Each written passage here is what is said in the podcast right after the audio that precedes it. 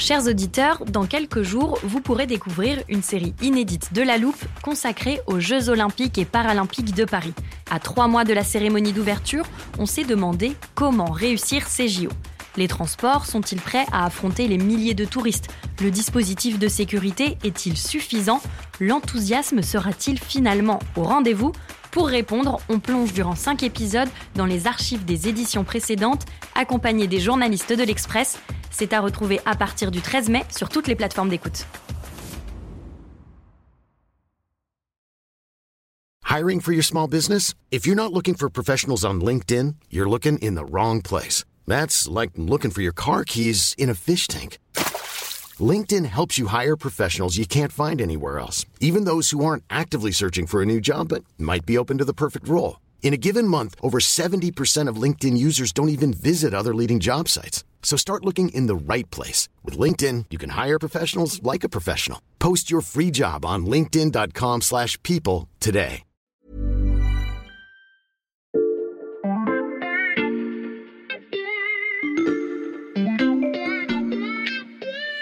Salut, c'est Xavier Yvon. Cette semaine, dans la loupe, je vous propose de découvrir ou redécouvrir une sélection de portraits de personnalités qui font l'actualité. Aujourd'hui, celui du capitaine du capitalisme français. Bonne écoute. Salut Xavier. Salut Sébastien, mais t'es déjà là? Oui, j'ai quelques minutes d'avance. Dis, je suis venu te demander un truc pour l'épisode portrait sur Rodolphe Saadé. Dis-moi tout. Je me demandais si on pouvait se téléporter jusqu'à Marseille. Pour aller le voir, bien sûr. Eh bien justement non. Le voir, c'est un peu impossible pour un journaliste. En plusieurs semaines d'enquête, j'ai pu parler à beaucoup de ses proches, mais jamais à lui. En fait c'est un personnage très puissant, mais très discret, un peu vivant heureux, vivant caché. Et alors pourquoi on irait à Marseille, Sébastien? En plus, tu t'es déjà pas mal téléporté ces derniers temps. Oui, je sais, mais c'est le parfait point de départ pour commencer l'histoire. Mhm. C'est déjà là que l'histoire industrielle de l'entreprise a commencé, que la famille Saadé s'est installée euh, avec un seul entrepôt et un seul bateau et quatre salariés dans les années 80. Mhm. Bon, maintenant tout le monde le connaît dans la, dans la ville. CMA CGM, c'est le premier employeur privé de la ville. Il a 584 bateaux qui naviguent à travers la planète et sa famille a fait construire une immense tour que tu ne peux pas rater. Elle est dans le quartier de la Joliette. J'aimerais beaucoup t'y emmener. Il est bien vendu ce début d'histoire, je serais tenté de dire oui. Et après, on rentre ici et puis je te raconte la suite de l'histoire comme d'habitude. Bref, en l'occurrence, comment Rodolphe Saadé est parvenu jusqu'au sommet du capitalisme français en l'espace d'à peine deux ans. C'est un nom que tes auditeurs doivent absolument retenir si c'est pas déjà fait. Et même un petit teaser pour boucler l'introduction du podcast. Tu ne recules devant rien, Sébastien. Allez, tu as gagné. Direction Marseille. Tu m'as pris de court et je t'ai même pas présenté à nos auditeurs Sébastien Pommier du service économie de l'Express. On est où là Dans ce fameux quartier de la Joliette? On est sur le port, les docks, de, de grands espaces et des bateaux évidemment qui font la, la navette à travers la Méditerranée. Mhm. Et en face de toi, la tour CMA CGM. Tu vois, quand je te dis que tu peux pas la rater, Ah oui, en effet. elle fait, tiens-toi bien, 147 mètres de haut. Mhm. C'est 2 mètres de moins que Notre-Dame de la Garde. C'était une exigence de l'ancien maire de la ville, Jean-Claude Godin. Elle est toute vitrée, symbole de la puissance du groupe.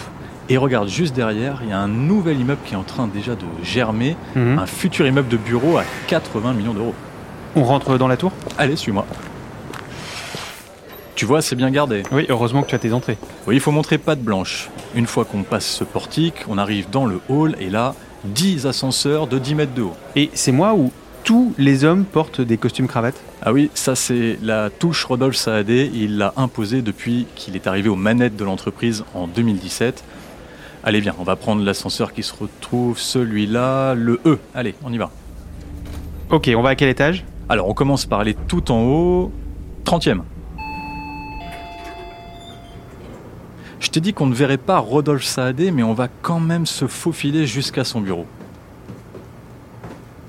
Ah oui, la vue est impressionnante. Ah oui, là d'ici, tu vois toute la Méditerranée. On voit même les bateaux qui sont en train d'arriver au port. Pas mal comme cadre de travail.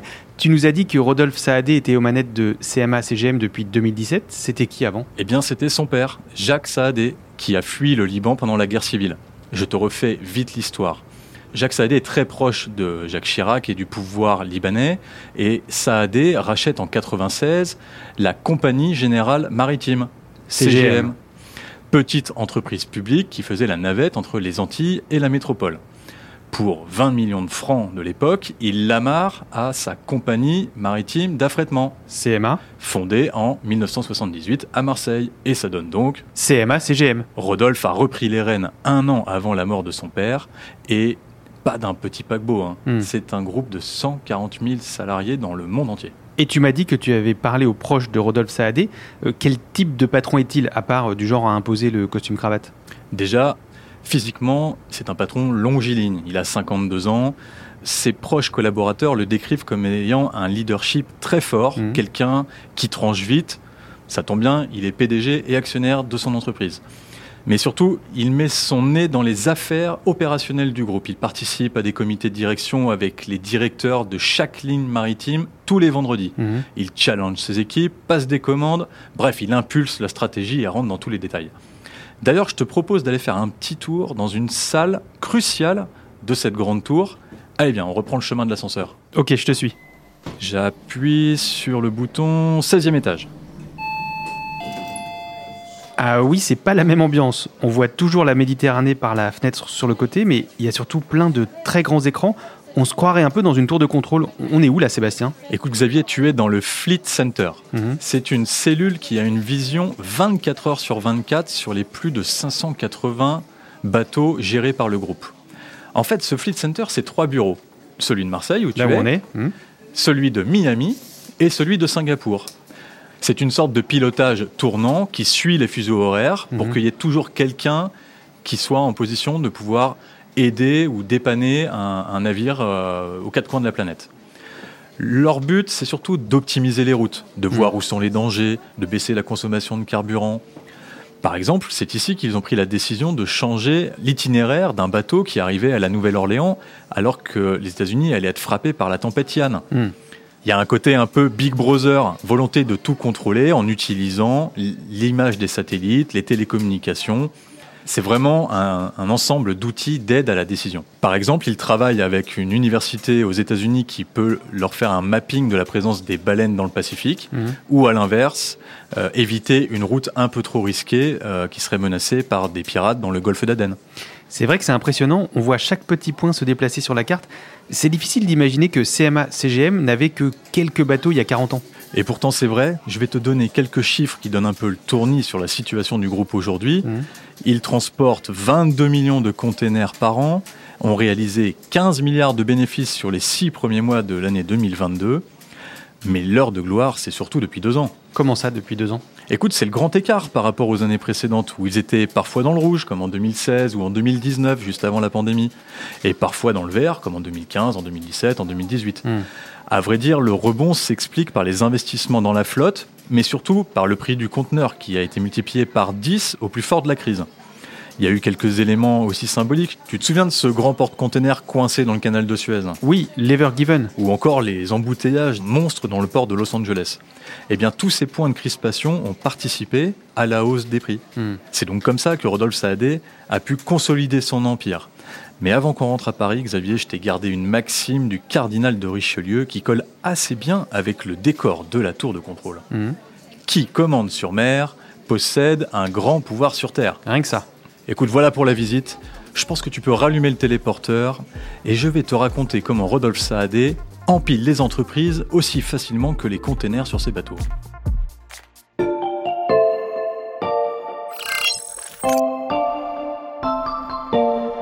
Je ne t'ai pas interrompu, la transition était parfaite, Sébastien. Comment on procède pour la suite? On fait un inventaire des investissements de Rodolphe Saadé ces dernières années? Alors on va faire quand même seulement les plus saillants parce que sinon on va pas s'en sortir tellement Mhm. il y en a eu. Mais le premier, je te propose une devinette. Oui, Dans son bureau au 30e étage, avec vue sur mer, je vois à peu près. que fait Rodolphe Saadé chaque matin d'après toi? Il fait du yoga, il se fait un café, il lit le journal? Bingo Pas pour le yoga, hein. Dommage. Mais il lit pas n'importe quel journal. La Provence, Mhm. le quotidien marseillais. Il le fait depuis longtemps, mais avec une attention toute particulière depuis cet automne, puisqu'il en est devenu le propriétaire. Il a versé 81 millions d'euros pour racheter les parts du défunt Bernard Tapie.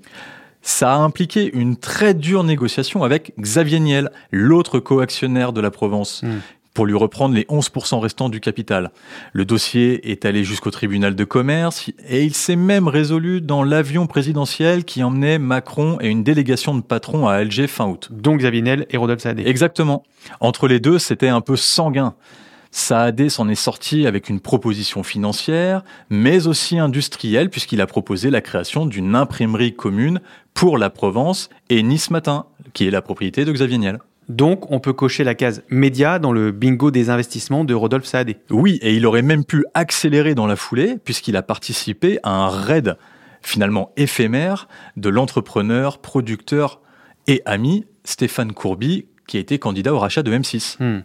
Finalement, le propriétaire allemand d'M6 a renoncé à la vente, mais qu'à cela ne tienne, il a d'autres occupations. Et lesquelles Écoute, depuis 2018, soit juste avant le Covid, il s'est lancé dans la consolidation de sa position de troisième armateur mondial derrière le danois Maersk et l'italo-suisse MSC. Son premier coup, ça s'appelle Seva Logistics. C'est un groupe de logistique suisse qui était un peu en perte de vitesse, qui comprend quand même 44 000 salariés dans 160 pays. Mhm, Quand même. Et il l'a racheté pour 1 milliard 500 millions d'euros. Derrière, CMA-CGM a retiré Seva de la bourse de Zurich et a même rapatrié son siège à Marseille.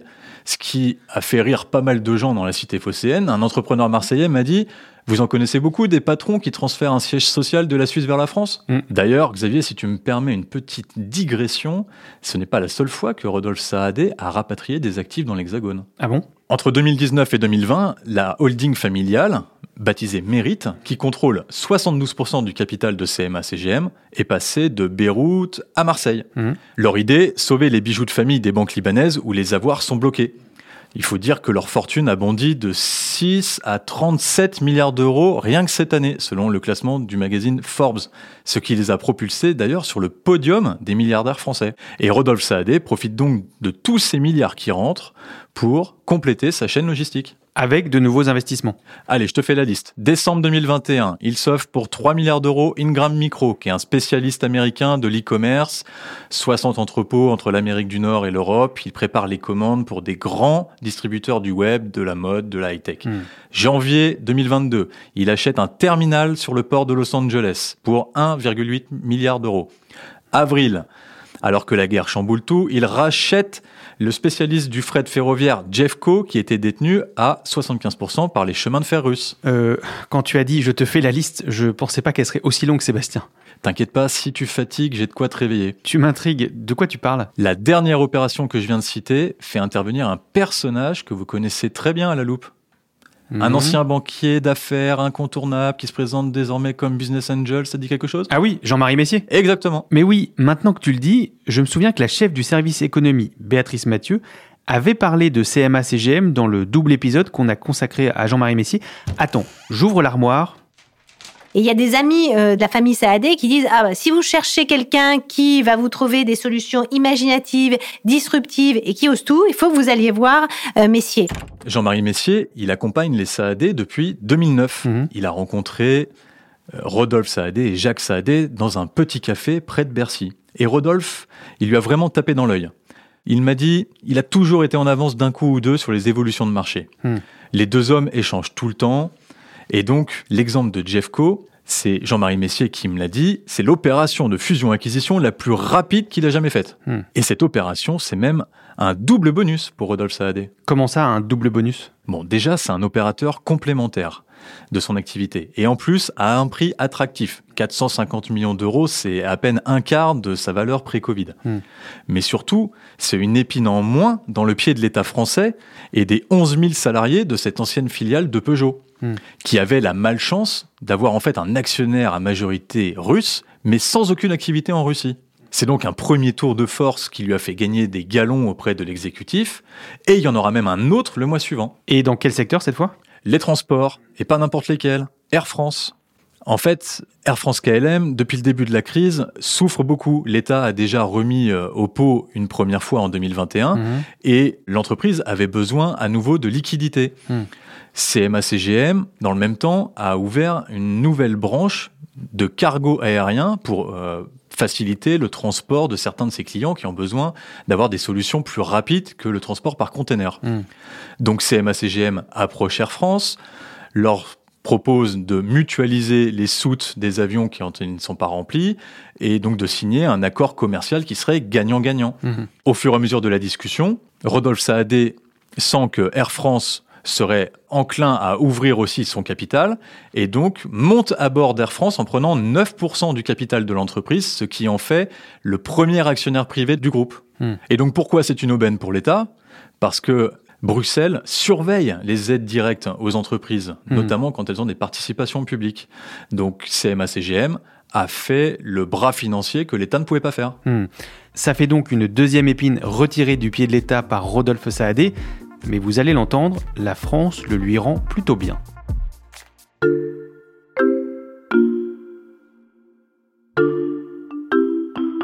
Comme j'ai pu le dire dans mon propos, on est un groupe qui est très attaché à la France et on est un groupe patriote. On a fait l'opération Air France KLM parce qu'elle faisait sens euh, au niveau du partenariat avec Air France. Et si elle peut contribuer à continuer à développer et à renforcer Air France, je réponds présent. J'ai isolé cet extrait d'une audition de Rodolphe Saadé devant le Sénat cet été pour deux raisons. La première, c'est que dans le cadre d'un portrait, je voulais que nos auditeurs entendent sa voix, elle est rare. Et la deuxième, c'est qu'il prononce le mot de patriotisme. Sébastien, quelles sont ses relations aujourd'hui avec le monde politique Avant Air France, il était très peu connu de certains services ministériels, notamment à Bercy. Sauf qu'il a toujours su s'entourer. D'abord avec des banquiers, puis avec des patrons, mais aussi des alliés politiques, notamment dans le sud de la France, comme Renaud Muselier. Mhm. D'ailleurs, j'ai une anecdote. Vas-y. C'est Rodolphe Saadé qui avait proposé un poste de directeur des affaires spatiales à l'ancien ministre des Transports, Jean-Baptiste Djebari, après que CMA-CGM ait racheté 5% d'Eutelsat. Eh bien, la haute autorité pour la transparence de la vie publique a opposé son veto. On se souvient de cette nomination controversée qui finalement avait capoté. Euh, Sébastien, si je résume, Saadé a à la fois des contacts tissés de longue date et des relations plus récentes avec l'exécutif. Exactement. Il s'est pas retrouvé par hasard dans l'avion d'Emmanuel Macron pour Alger. Et il y a un autre point très important à connaître, c'est que ce secteur bénéficie depuis longtemps d'une fiscalité très bienveillante. Hmm. Depuis 2003, le groupe CMA-CGM et ses concurrents en Europe ne sont plus assujettis aux divers impôts sur les sociétés, Mhm. mais à la taxe au tonnage. La taxe au tonnage, qu'est-ce que c'est? Écoute, c'est un prélèvement qui est calculé non pas sur les résultats financiers, mais sur les capacités de transport. C'est-à-dire que chaque année, tu règles à peu près la même chose en fonction du nombre de bateaux que tu as et de leur taille. Hmm. Seulement, CMA-CGM n'a réglé, d'après nos calculs, que 13 millions d'euros par an de taxes au tonnage, contre 4 milliards d'euros en 2021 s'ils avaient été assujettis à l'impôt sur les sociétés classiques. Hmm. Donc, en fait, ce principe de taxe au tonnage est un avantage compétitif très important et hasard du calendrier, la taxe au tonnage doit justement être rediscutée cet hiver. Et quelque chose me dit que le résultat devrait être favorable à Rodolphe Saadé. Tout à fait. L'inspection générale des finances, qui a réalisé un audit sur la taxe au tonnage, a rendu son rapport à Bercy. Il est sur le bureau des ministres, qui évidemment ne veulent pas le rendre public. Forcément, le maintien de cette taxe est un manque à gagner pour les finances publiques. Mais CMA-CGM a quand même réglé plus de 460 millions d'euros d'impôts divers et variés pour son activité en France. Hmm. Ceci dit, l'État devrait ménager le groupe parce qu'il est question de prolonger le décret de la taxe au tonnage pour les dix prochaines années. Donc, du haut de sa tour marseillaise, Rodolphe Saadé peut voir plus loin. Il peut rebondir sur le carton plein de la pandémie. Quels sont ses projets? Je te parlais tout à l'heure du spatial, c'est un terrain de jeu sur lequel il pourrait se pencher. Pas pour fabriquer des fusées comme ses rivaux américains, mais pour euh, la télécommunication, euh, le commerce, les échanges, augmenter sa capacité de vision sur l'ensemble du globe. En tout cas, il s'est juré de ne jamais racheter l'Olympique de Marseille ou d'entrer en politique, m'a confié un de ses proches. Hmm. C'est qu'il est certainement convaincu qu'il y a plus de coups à prendre que d'argent à gagner. Ce qui le différencie du précédent propriétaire de la Provence, Bernard Tapie. Oui, lui, il voit plutôt des opportunités. La Provence, il avait de l'argent pour le redynamiser. Saadé, c'est pas quelqu'un qui participe aux mondanités. Il a fallu le traîner pour qu'il aille euh, répondre aux parlementaires lors de l'audition que tu as diffusée tout à l'heure. Hmm. D'ailleurs, c'est un peu pareil au Liban. C'est plutôt sa sœur qui euh, est dans les, les milieux un petit peu mondains. Rodolphe Saadé et sa famille sont plutôt à racheter tout ce qui passe en mode low profile. En fait, c'est l'anti-Carlos Ghosn. Je pense que nos auditeurs ont désormais parfaitement cerné le personnage de Rodolphe Saadé grâce à toi Sébastien. Merci beaucoup. Merci Xavier. Sébastien Pommier du service économie de l'Express, j'invite nos auditeurs à aller lire ton enquête sur l'express.fr. C'est très fouillé et on n'a pas pu faire rentrer tous les détails dans ce podcast malheureusement. Profitez-en, les trois premiers mois d'abonnement ne coûtent que 99 centimes en ce moment. Et pour écouter tous les épisodes de La Loupe, les nouveaux chaque matin dès 6h, mais aussi les anciens, comme notre mini-série sur Jean-Marie Messier, je vous rappelle que vous pouvez vous abonner sur la plateforme de votre choix, Deezer, Apple Podcast ou Podcast Addict par exemple. N'hésitez pas à nous dire ce que vous en pensez en commentaire ou par mail à l'express.fr. Cet épisode a été écrit par Margot Lanuzel, monté par Charlotte Barris et réalisé par Jules Cro. Retrouvez-nous demain pour passer un nouveau sujet à la loupe.